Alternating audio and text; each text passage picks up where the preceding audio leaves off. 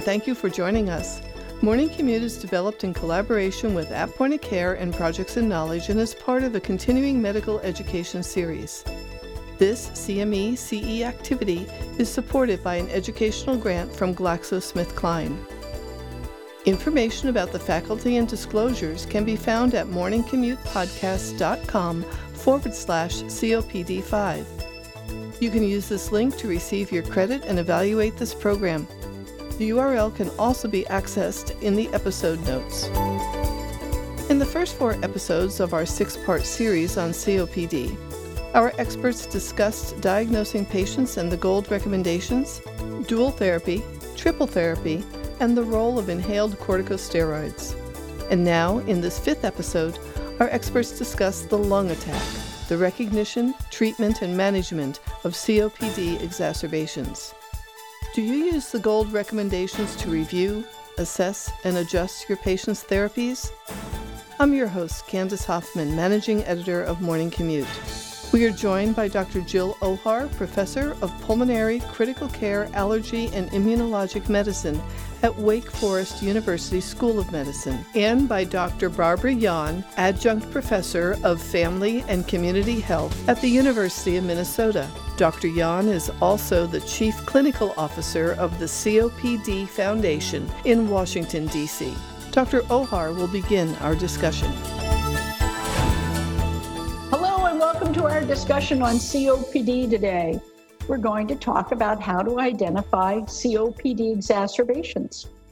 I'm Jill Ohar, and I'm joined by Dr. Barbara Yawn, a known primary care physician. So, Barbara, how you doing yes, today? Jill. I'm doing well, Jill. Uh, I think we, maybe we have to uh, comment that you're kind of a known pulmonologist too. So, yeah, my picture's in the post office, you know, under most wanted. I think that it might be uh, in many patients, uh, you know, Facebook mm-hmm. as most wanted also. So, you know, I think both of us have many years of experience of uh, trying to improve the lives of people living with COPD. Absolutely. So, exacerbations are really an important phenomena that occur in patients who have COPD. They're associated with worsening lung function, they're associated with worsening of comorbidities. They're responsible for about 75% of the 50 billion or so that Americans spend on the care of COPD annually.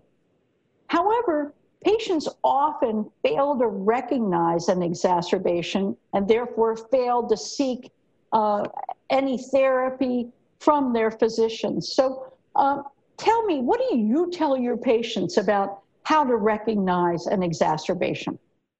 Well, I tell them, uh, let's look at what your usual day to day living with COPD is, because we know that it does vary a little bit, and some of those variations are, are kind of within normal limits, so to speak. But if they have a sense that you know, this is kind of the limit of what usually happens, but now I have more cough more sputum. My sputum changes color. I have more fatigue. I'm having more shortness of breath. Maybe they hear wheezing that they don't usually hear, although that tends to be, I think, more uncommon in, in the patients I talk with. But any of those changes uh, that last not just an hour or two, but they're lasting a day or even the second day. I want to know about that because I think something is happening with their COPD. I think it is likely this is the onset of an exacerbation. I think you're right. I think patients feel, though, I'm just going to gut this out and it'll go away eventually. And they don't realize that there is specific therapy for an exacerbation in, in the form of um, systemic steroids for five days, antibiotics for five days, and then also changing those inhaled medicines from an from a meter dose or dry powder format uh, into a nebulized format.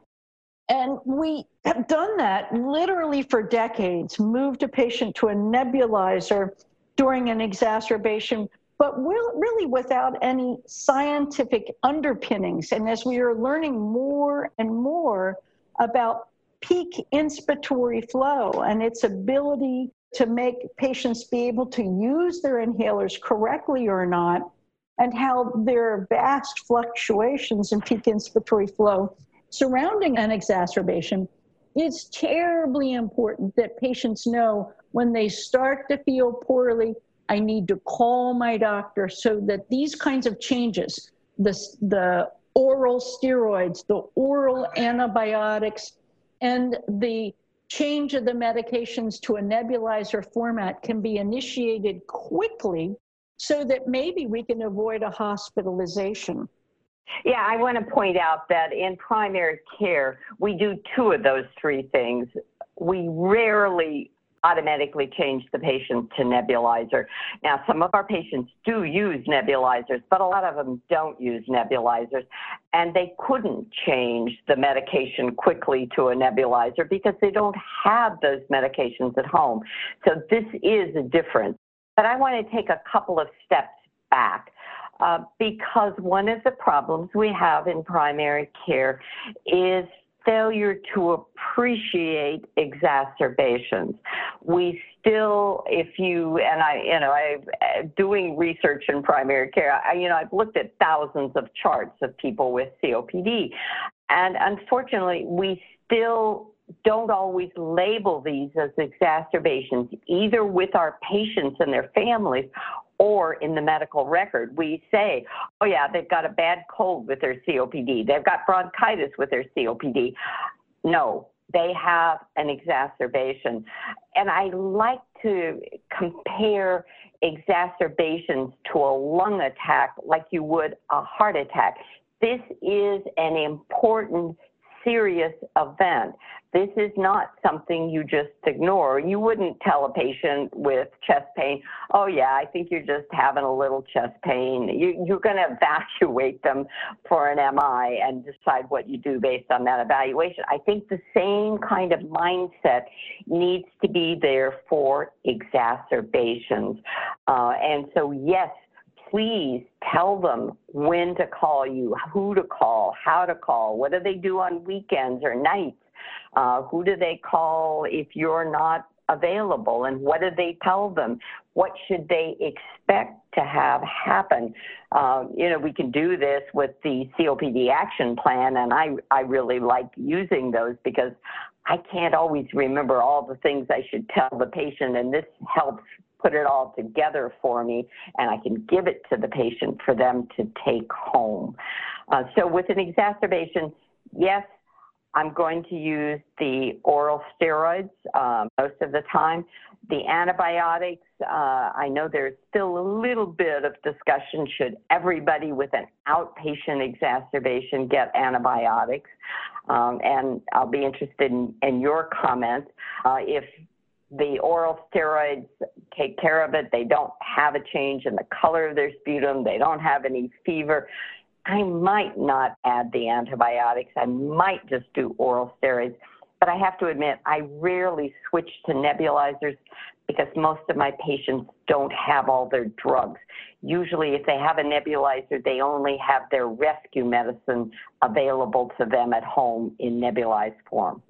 Absolutely. I, I, think in terms of antibiotics, we've really had to come to a, a, a realization that with the overuse of antibiotics, uh, we've put our older and frailer patients uh, at risk for C. difficile. And so being a little more judicious about that. So uh, an exacerbation that entails more sputum or a change in sputum uh, would be more likely for me to uh, initiate uh, an antibiotic. Furthermore, um, for inpatients, uh, when patients clearly have a viral infection um, that has precipitated uh, this exacerbation, um, I will rapidly stop those antibiotics that have been started on admission um, because it's not necessary. Um, I think perhaps one of the ways that patients or maybe physicians in conjunction with patients can uh, help identify is this really an exacerbation? Comes back to our friend the CAT, the COPD assessment test, uh, because clearly, if you've got a change in that score by four or more, something's probably going on that's different in this patient. Do you use the CAT ever to, to help firm up the diagnosis of an exacerbation? Yes, I do, and I think it can be helpful when you know you have a question, or when the patient is a little earlier in the di- in the uh, evolution of their exacerbation, which I would love to have them call me earlier instead of later. Uh, so, yes, I do use the CAT. And one of the things you mentioned is important, again, a differentiation between primary care and specialty care. You talked about hospitalizations. Well, as primary care practice has changed, uh, you know, yes, I used to take care of people in the hospital uh, for exacerbations and lots of other things. Now, almost all primary care physicians and the other clinicians, the NPs and the PAs, if they're doing outpatient care, are not seeing patients in the hospital. And one of the things this does is it sort of blinds us in a way to how big and an important event like an exacerbation really is in the patient's lives because we only talk to the people and see them when they're having a, an exacerbation that can be managed in an outpatient. And as you pointed out, a lot of times uh, the patients just kind of gut it out and don't even tell us.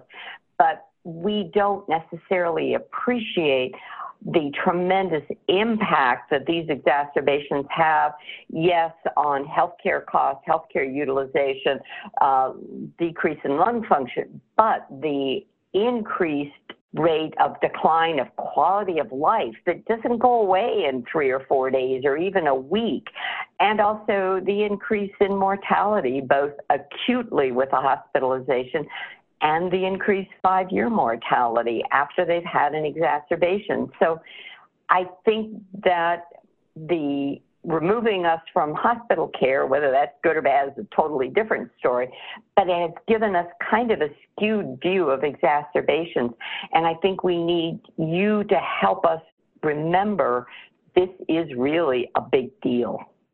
It certainly is. I, I, think you've already brought up the example of the myocardial infarction or the heart attack. And the, the actual statistics on hospitalized patients with an acute exacerbation of COPD is that one in four of them will be dead in a year. Now, that, that's a pretty startling fact. One in four patients hospitalized for an acute exacerbation for COPD will be dead in a year if that doesn't serve as a wake up call, nothing will. So I think when patients tend to trivialize their COPD, tend to trivialize their cigarette smoking, tend to trivialize their exacerbations, this is one fact that, that needs to be emphasized over and over again.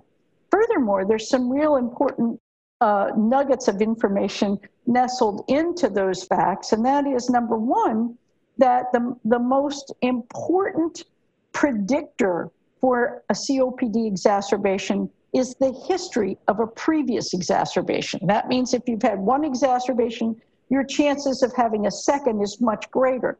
Furthermore, exacerbations tend to cluster. They tend to occur within the six weeks after the last ex- exacerbation. And furthermore, they tend to increase in frequency after an exacerbation. So patients actually get into a vortex where they have more and more and more exacerbations that end up culminating in their death. Finally, uh, COPD is a disorder that's characterized by a disproportionately high prevalence of common comorbidities. As a matter of fact, it's so important, it's part of the definition in GOLD of COPD.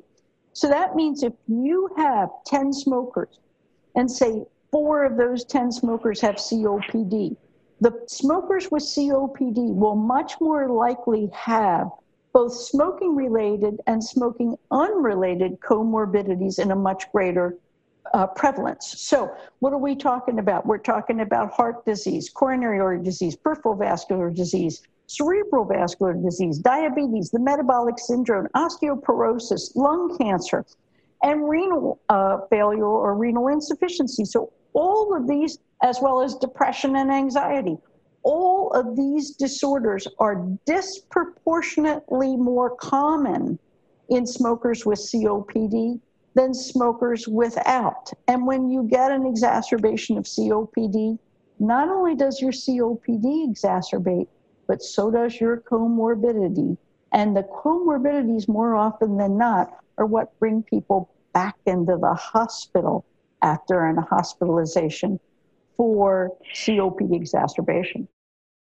Absolutely. I mean, all you have to think of is for a second, you have somebody who has heart failure, congestive, we used to call it congestive heart failure, now we just call it heart failure, or, or they have diabetes, or both.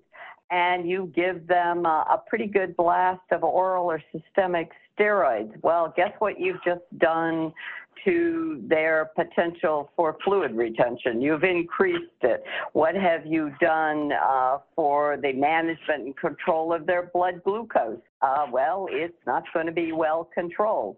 Uh, so you really have to think about all their comorbidities.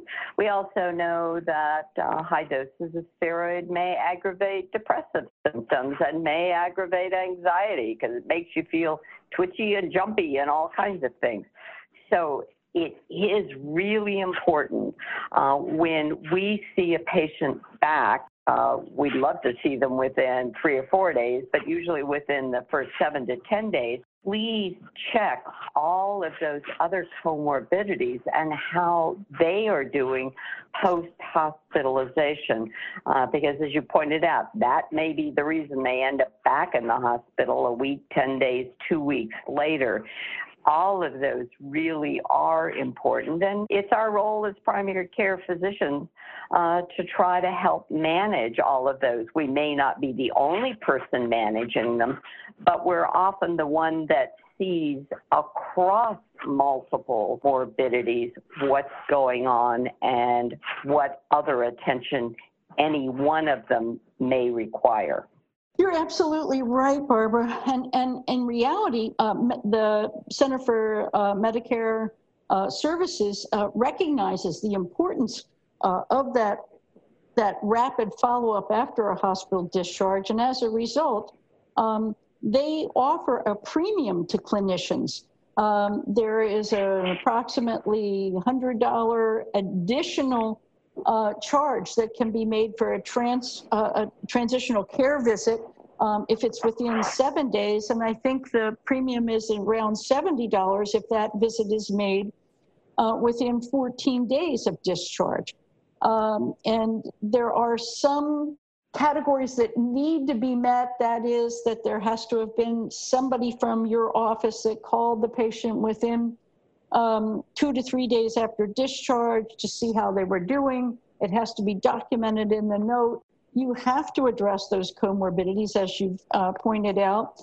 Um, and, and then begin to, to recommend um, such therapies as, as pulmonary rehab, smoking cessation, and address those issues as well, as well as ancillary services. Does this patient need uh, visiting nurse? Do they need physical therapy? Do they need meals on wheels? What other services do they need? And this all came out of a, a New England Journal article uh, by Jencks several years ago that showed that there is a substantial reduction in 30 day readmission rate if a patient is seen within the first seven days after discharge.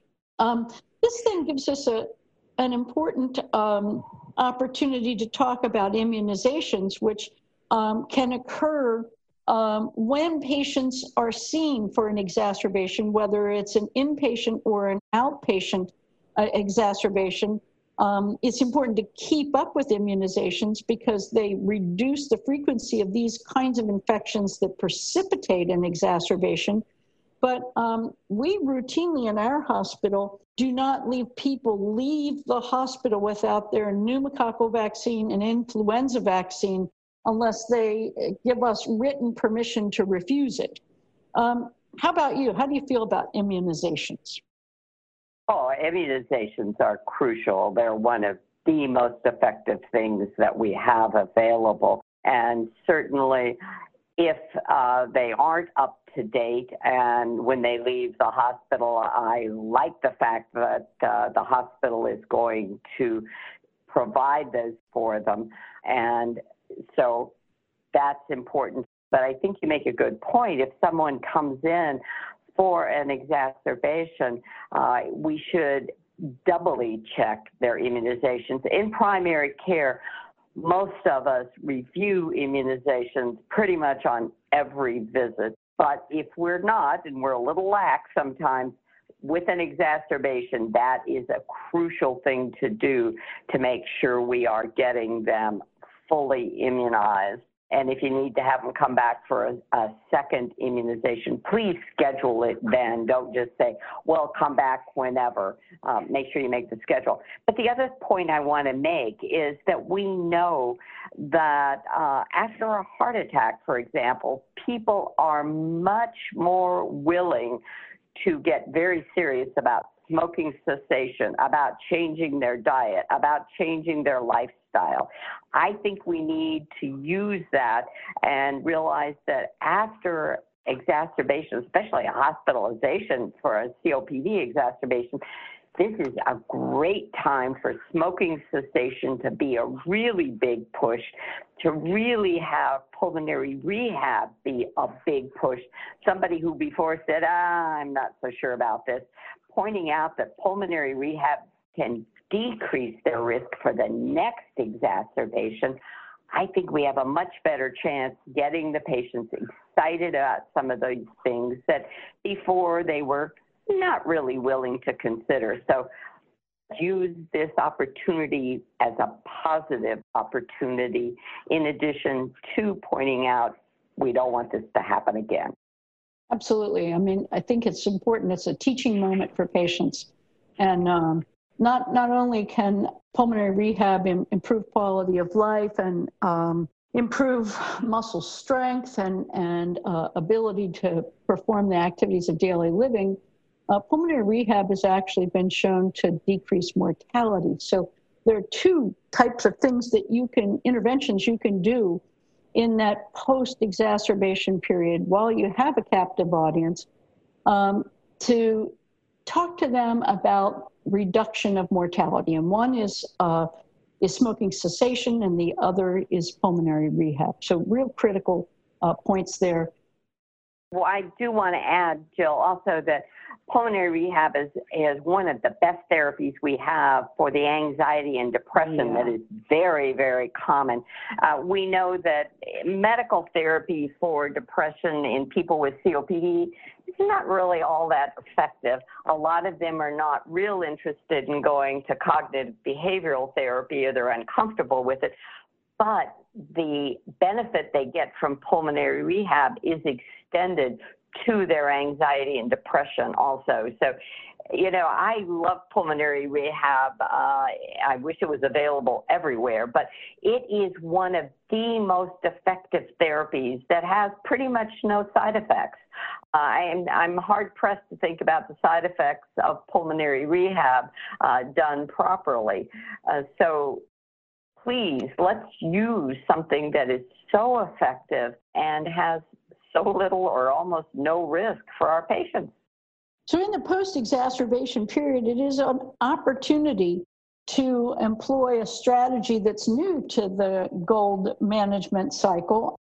Uh, in this, physicians, clinicians are asked to review exacerbations and symptoms, uh, assess inhaler technique, um, and then adjust both pharmacologic therapy as well as potentially the devices within which uh, they uh, are available to the patient.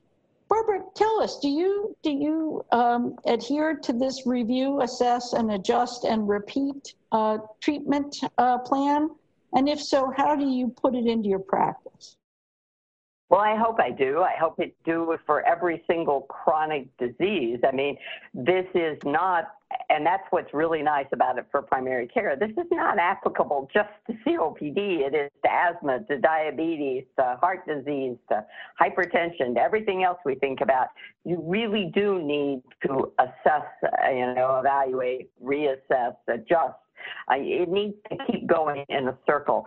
And so when someone comes in and things are not doing well or it's post hospital, I do think, as you pointed out, we need to think about things like their inhaler technique. We need to think about barriers to adherence.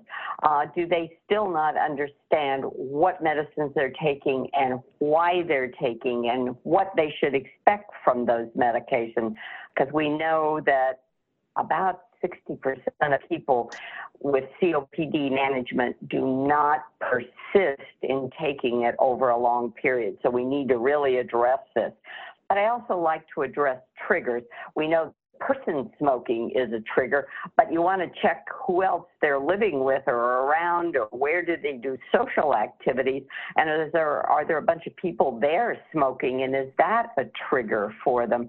Uh, some people with COPD, I believe, also have some seasonal triggers, whether it's cold air that can make things worse, or maybe they have aeroallergens that are triggers.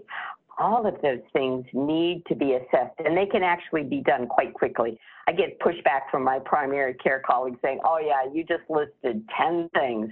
How am I supposed to do that in five minutes? Well, you can uh, very quickly because you also have your MA helping you, asking about what kind of problems do you have taking your medicines? I never say, you do take them, don't you? Because they always say, oh, yeah, yeah, doc, I'm taking everything. You know, you turn it around and we know you're on several medicines. Can you tell us the problems you have or concerns you have? Uh, show me what medicine you take for what. Um, that can be done really very quickly. The CAT can help with that. Uh, as far as symptoms and knowing those. So all of those things are really, really important to assess. And then realize that I may need to make changes either in the medication, in my educational approach, in the support they get from their family, or in the actual medications that I am prescribing with them and they agree are appropriate. These are really important insights, Barbara. And I know that many of us, especially when we feel time pressured, you want to just add a new medicine, you know, add a new molecule. And, and we really don't think through the, the barriers uh, that patients face, uh, the cost, um, their perception of efficacy of a drug, um, whether they're using a device correctly, which impacts greatly on their uh, personal um, opinion of whether this drug helps or not, and then, furthermore, if they don't believe that a, a drug is efficacious, that impacts their adherence, which you've already highlighted is, is the non adherence to, to drugs is quite high. I think just giving patients that permission to complain about uh, things. I, I often tell patients, um, you may get to the pharmacy counter uh, and this drug may not be covered in your insurance program, and the pharmacist may tell you this is going to be six million dollars. And there's an alternate, a very similar molecule that we can prescribe for you. But if you don't call us and tell us, we don't know. But patients are embarrassed, and, and so they just leave. They don't pick up the script. They don't use it, etc. So these have been really, really good insights. Uh, Barbara, I want to really thank you for um, joining me today. I think probably the take home message is the importance uh, of a lung attack and uh, the importance of patients to understand exactly how significant an exacerbation is, how important it is to, to contact their, their primary care physician to get an early intervention, and the importance of that as a sentinel event to cause the clinician to reassess and begin to think, geez, is this a patient that maybe, is this one of those patients because uh, of frequent exacerbations? Do I know what their eosinophil count is? Is this somebody who would benefit from an inhaled glucocorticoid? Even though I know there's a pneumonia signal associated with that, is the benefit of that inhaled glucocorticoid greater than the potential of that pneumonia signal because this patient has a high eosinophil count or has frequent exacerbations. So um, thanks a lot for joining me, and I, and I thank the audience as well. Thank you. I enjoyed it, Jill. Thank you for joining us today. Remember to go to morningcommutepodcast.com forward slash COPD5 to receive your credit and evaluate this program. And be sure to join us for the sixth and final episode of this series at morningcommutepodcast.com forward slash COPD6, where Dr. Ohar will again be joined by Dr. Yawn to discuss how the COVID 19 pandemic is impacting COPD patient care. You can also find a listing of all the episodes in this podcast series at morningcommutepodcast.com forward slash COPD.